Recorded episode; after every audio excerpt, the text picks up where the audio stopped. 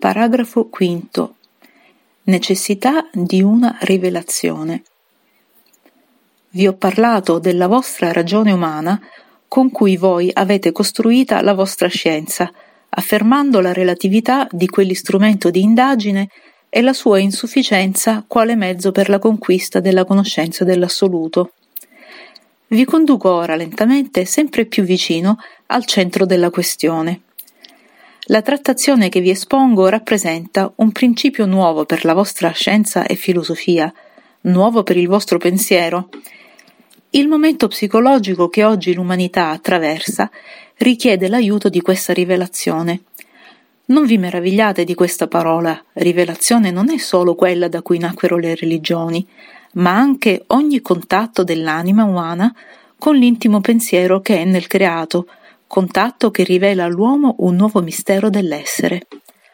La psicologia umana, lo vedete, quale essa oggi è, non ha domani, lo cerca ansiosamente, ma da sé non sa trovarlo attende qualcosa confusamente, senza sapere che cosa possa nascere, da dove e come, ma attende per un bisogno intimo, per un istinto imperioso, perché esso è una legge della vita.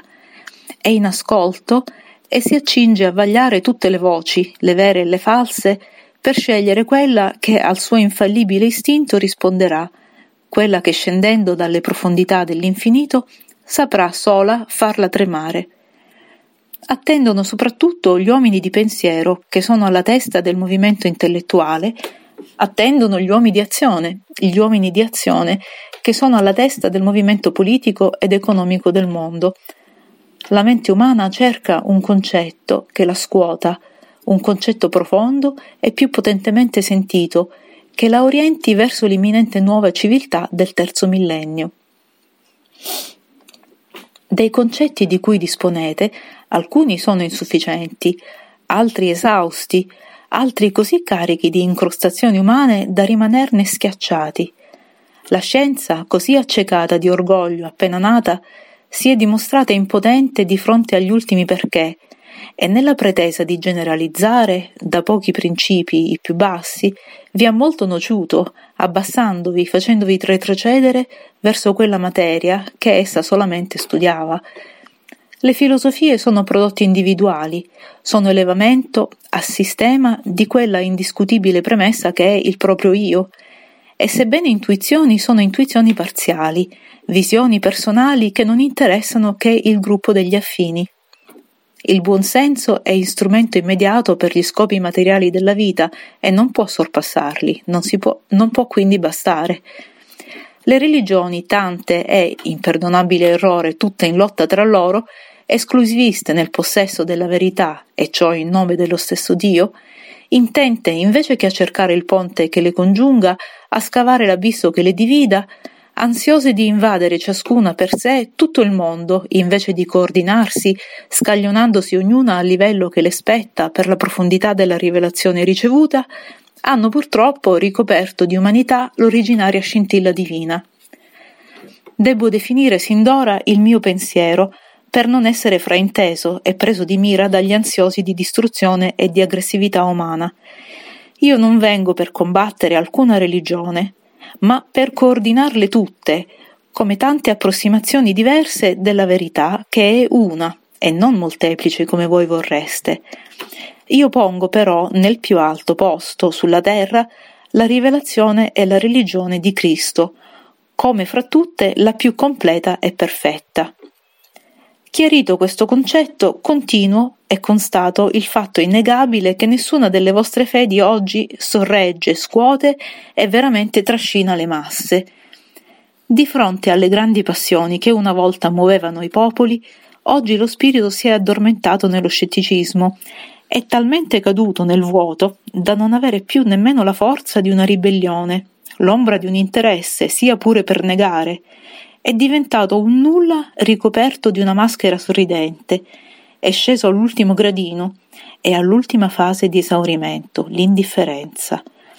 Questo è il quadro del vostro mondo spirituale.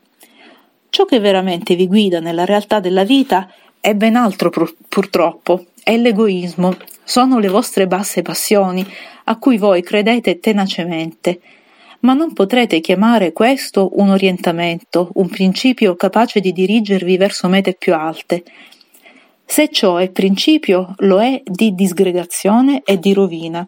Verso questa, infatti, il mondo corre a gran velocità. Non giunge giù, dunque a caso questa mia parola. Essa viene non per distruggere veri- le verità che possedete, ma per ripetervele in una forma più persuasiva, più evidente, più aderente ai nuovi bisogni della mente umana. La vostra psicologia non è quella dei vostri padri, e le forme che allora erano adatte non lo sono per voi. Voi siete intelligenze uscite di minorità. La vostra mente si è abituata a guardare da sé e oggi può sopportare visioni più vaste. Chiede, vuol sapere e ha diritto di sapere di più. Voi oggi potete, nella vostra nuova maturazione, vedere e risolvere direttamente problemi che i vostri avi appena prospettavano.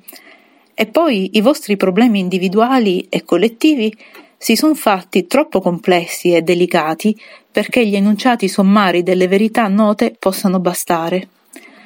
Voi nell'attuale periodo di grandi maturazioni superate le vostre idee di ogni momento con una velocità senza precedenti per voi. Messi da parte gli immaturi e i mentitori, vi è un grande numero di onesti che ha bisogno di sapere di più e più precisamente.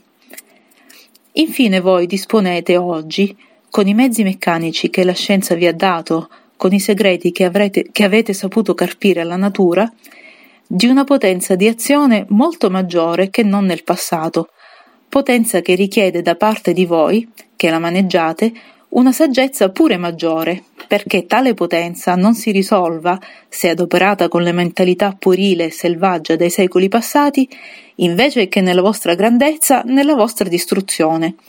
L'ora dunque è giunta perché la mia parola sia detta.